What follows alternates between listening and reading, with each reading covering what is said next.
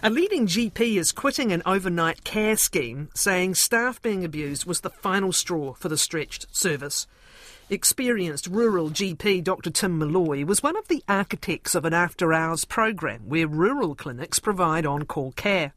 But two days ago, he told patients at his coast to coast healthcare in Wellsford it would no longer offer the overnight service after a woman GP was physically intimidated during a late night clinic visit.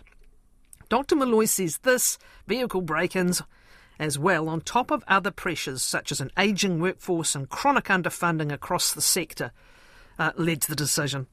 Dr. Paula Mathieson owns Rata Family Health in Whangarei, has a six figure debt, and says an overhaul of GP funding is needed. Her clinic, which was formerly owned by the now Health Minister Dr. Shane Reti, has a high number of complex patients who typically have higher costs Another GP based in Hamilton took the step last week of writing a letter to patients detailing the service's financial shortfall under current funding after patients complained about fee increases. Government capitation funding, where GPs are paid per patient, is failing to cover clinics' costs. GPs around the Motu are increasing fees or charging for previously free services. Dr. Tim Malloy is with us first. Kia ora. Morena, Kathryn. What happened recently that led you to cancel this overnight care service? Um, essentially, we've been um, aware of major pressures on our workforce.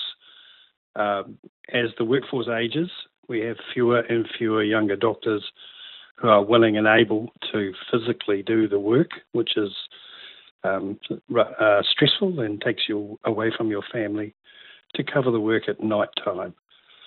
And as, a, as the workforce has aged, we have fewer doctors who are prepared to do that. And that meant that we're under a considerable amount of pressure any, anyway. The service is not a cost effective service at night time. It is essentially a, uh, a facility that we provide because we, we do realise that healthcare is a 24 hour issue. But at the end of the day, we still have to be able to provide that service in a financially sustainable manner. And in the context of our funding model, um, this has simply meant that we're not able to do that. Then recently, we've had a sequence of events in our particular uh, group practice in which at first we just had our cars broken into, and then we had our emergency car broken into, our equipment strewn about, and finally we've had a um, uh, an event in which one of our doctors was essentially uh, threatened and um, abused. And that was the last straw because that became one less doctor willing and able to work in the on call roster at night time. And as a consequence, we've had to make the very difficult decision. And for me, that's after 37 years of providing on call night services, uh, that we are now in the position where we simply can't sustain it what happens now? What does this mean for people in your area who need after hours or urgent care? How far to an ED and after hours or a hospital? So, we are the last of the um, general practice primary care services in the rural um, interland between Auckland and Whangarei to continue to provide this service. And it means that there will now be none. Um, in which you will be able to see a doctor face to face at night time. What it does mean, however, that we will continue to provide our triage services, and therefore, when you ring the clinic, um, that will be transferred to a, a, a virtual uh, service who will be able to advise you as to what you should do. Now, that would may be that they will give you health advice around self care. It may be to present to the practice in the morning it may be to, for example, um, attend an ED uh, uh, that night, or it might even be to ring 111 and call an ambulance, depending on the severity of the problem. But those options um, still remain. Uh, for us, unfortunately, that's about a, a minimum of an hour away uh, for most of the region um, in the middle of the north here. Let's talk about the multiple stresses and the funding stresses. It's been some years since we last talked about this, Tim, but what we are seeing now is GP practices up and down the country, including in areas of uh, relatively less deprivation, yep. going into debt. or base raising fees, charging for things they never used to charge for, but carrying debt. In one instance, I'll cite in a moment, a personal mortgage was taken out. Yep. This is from doctors, uh, once perceived to be, you know, a relatively a relatively well remunerated profession. Yep. Let, let's talk about this in the instance of primary care. The Sapere report was prepared for the previous Labour government. I think it became public late last year, and the former health minister had shown interest in advancing its recommendations or acting on some of what it was exposing. The current health minister has indicated the same. Let's talk about some of the gaps indicated in that report and or by GPs New Zealand who've done their own analyses. What are we talking about with respect to shortfalls? Uh, listen, in terms of the whole country, we are talking hundreds of millions of dollars in reality. So we are talking a, a major ticket item in the uh, bottom line of the of the country's systems. Well, let's pause. 137 million, Sapere says, just to maintain current levels of service. That's, That's collectively. Correct. But individually, for example, uh, the Sapere report says GPs are losing $29 per patient because of underfunding uh, on other matters. If it were to address the equity issues, in other words, clinics dealing with higher need uh, patients, the shortfall is more like 614 million. But just bringing it back to the local, you, you are seriously seeing and hearing doctors, doctors taking on debt in order to stay open. Just to pay their staff. In other words, we're having to make choices between personal indebtedness as a business owner and paying the wages for the staff. Those are the kind of decisions that people are making. So what what bothers me the most is that's a significant outcome in its own right. But the alternative is that you increase fees where you are able to do so. And given that many people are restricted in their ability to do so by the government contract, we are compromised in every sense of the word. The problem, of course, is that if you increase fees, you you're doing so in, in knowing full well that you're going to make the equity issues worse, and that means that we have a sense of guilt uh, about that option, and we are more likely to try and cover the costs ourselves rather than impose that upon our patients because none of us want to be able to deliver healthcare inequitably. Unfortunately, the way the funding model is occurring is that's what's driving us to do precisely that. A 20 year old model, two main funding streams to general practice as it is today. The capitation funding is paid according to the number of enrolled patients based on age and gender, but with no other equity considerations or complications attached, correct? Correct. And then there are the fees which each practice charges, which are decided by each practice but are capped by the government. Uh, Correct. This leads us to the $29 per patient lost because of underfunding. I recall a figure, I, I cannot cite where from, that if you see a patient more than three times a year, you're losing money on them. Is that correct? Um, mm, possibly up to four. Four um, times. And in fact, we, we know that the utilisation data is tells us that, in fact, it's significantly greater than that now as compared to 20 years ago when it was first introduced. What has changed in the complexity of patients presenting an ageing population, uh, comorbidities coming with more than one uh, problem at a time? Could you explain why that funding has become so inadequate? Is it an inflation issue or is it the model itself? It's a um, demand driven problem in which, as the population ages, the proportion of patients with chronic disease who need multiple interventions s- simply increases. And as a consequence, um, uh, we need to see them considerably more often and we need to spend longer with them. That capitation funding presumes a visit of how long? Uh, it, it isn't stipulated, but the, the standard practice has been uh, 15 minutes. Um, and of course, a number of people require considerably more than that.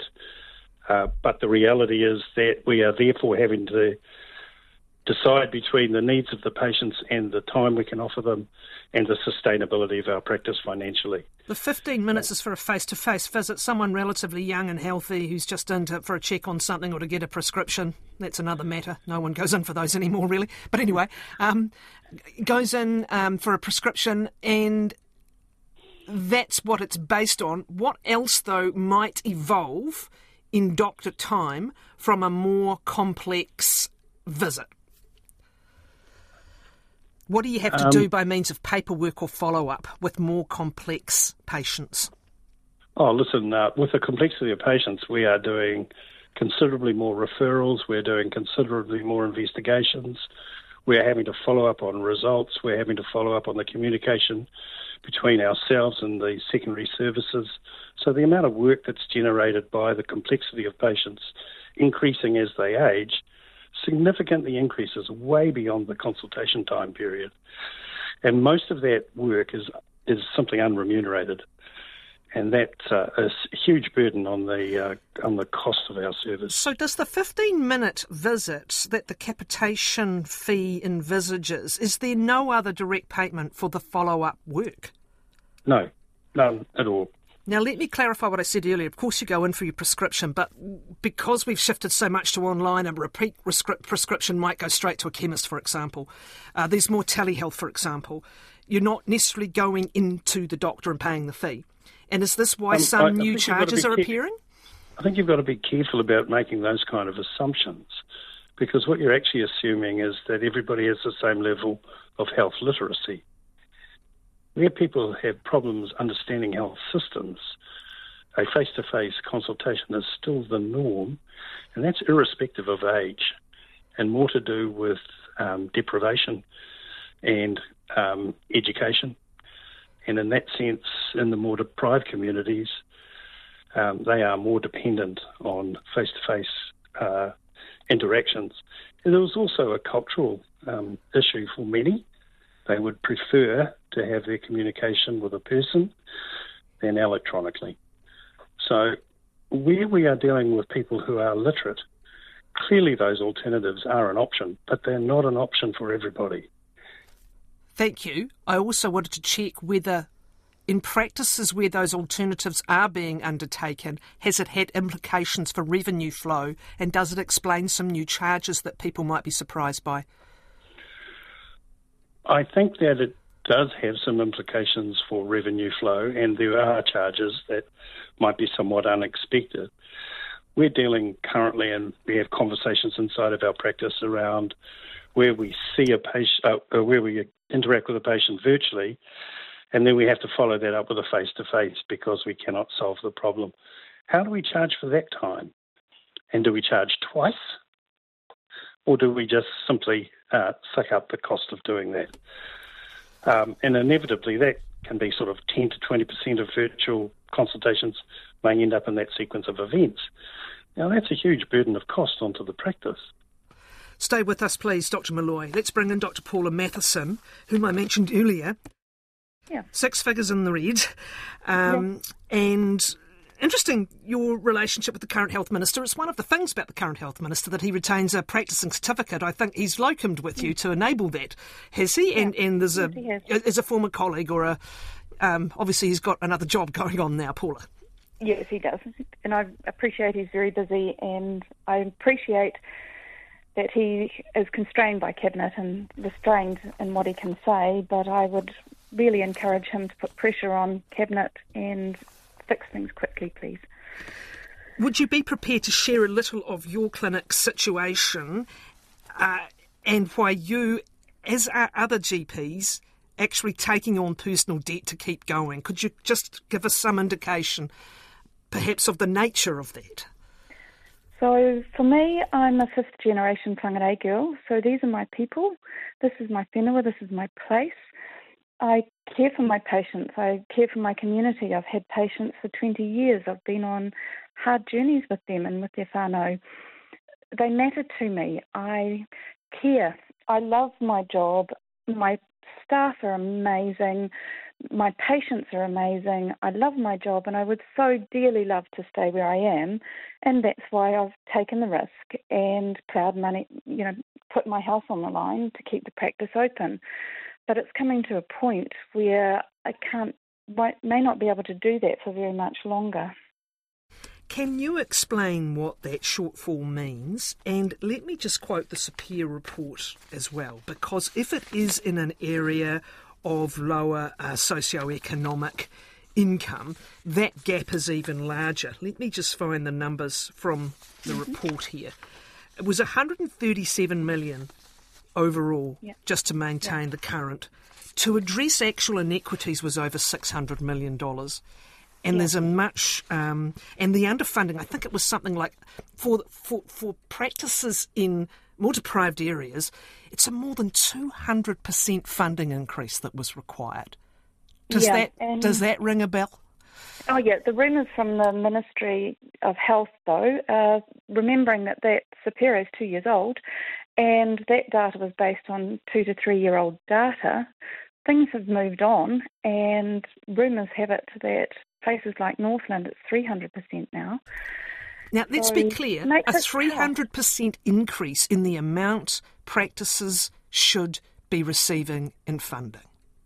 Yeah, to keep us um, equal, equal, with our hospital, you know, parity and equality yeah. with our hospital colleagues, paying us for the work that we do. And nurses, and, and, and, nurses and others, um, of course, who make up the primary practice. Okay. Yeah, yeah. Need to be able to pay everybody. And I need to pay the power bill too, because it gets close sometimes. I want to quote what another colleague said, Paula. Um, this is a colleague in Hamilton. In a GP's letter mm. to her patients last week, they were upset Marilyn, about funding yeah. charges. This is Marilyn from Flagstaff. She says our business is running at a loss, so to remain solvent, we must do two things sadly, increase fees and to cut services further. GPs yep. short, two GPs short, cannot afford to immediately hire a new doctor. Waiting time nearly three weeks. Revenue no longer covers the cost of the practice's mortgage, so Marilyn and her husband have personally taken over that burden. She and her colleague who co own the business have occasionally had to defer wages until their monthly funding payment arrives. She says, and I quote, The practice is going into overdraft every month. I don't know any practice that isn't and we yeah. note that her practice is in an area regarded as comparatively wealthy compared to yeah. some. Paula, is that the story over and over again? Over and over again. Um, she's in a reasonably wealthy area and she's getting the same baseline funding as everybody else. And it, her, she's charging $59 a visit. Silverdale is charging $70 a visit. In Whangarei, the same access funded clinics are charging 42.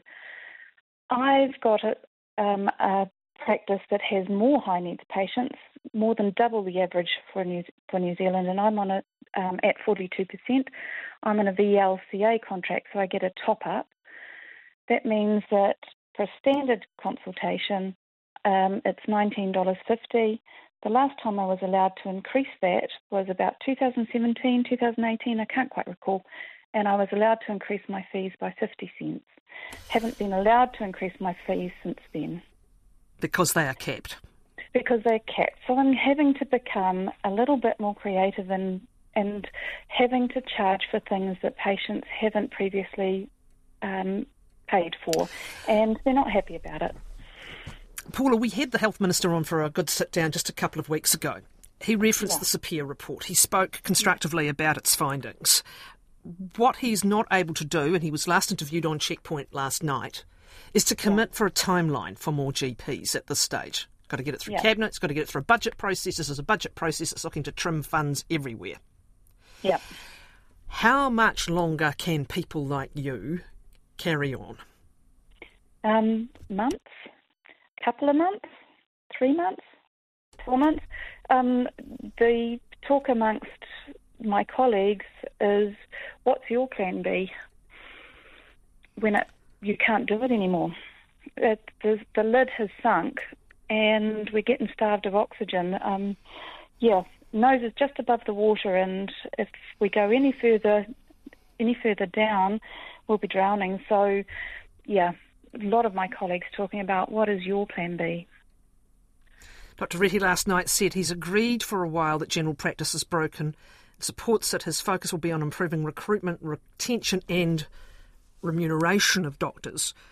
Mm-hmm. I'll um, cite Dr. Reti citing a General Practice New Zealand report that for every $1 invested in primary care, downstream savings to the health system are up to $13.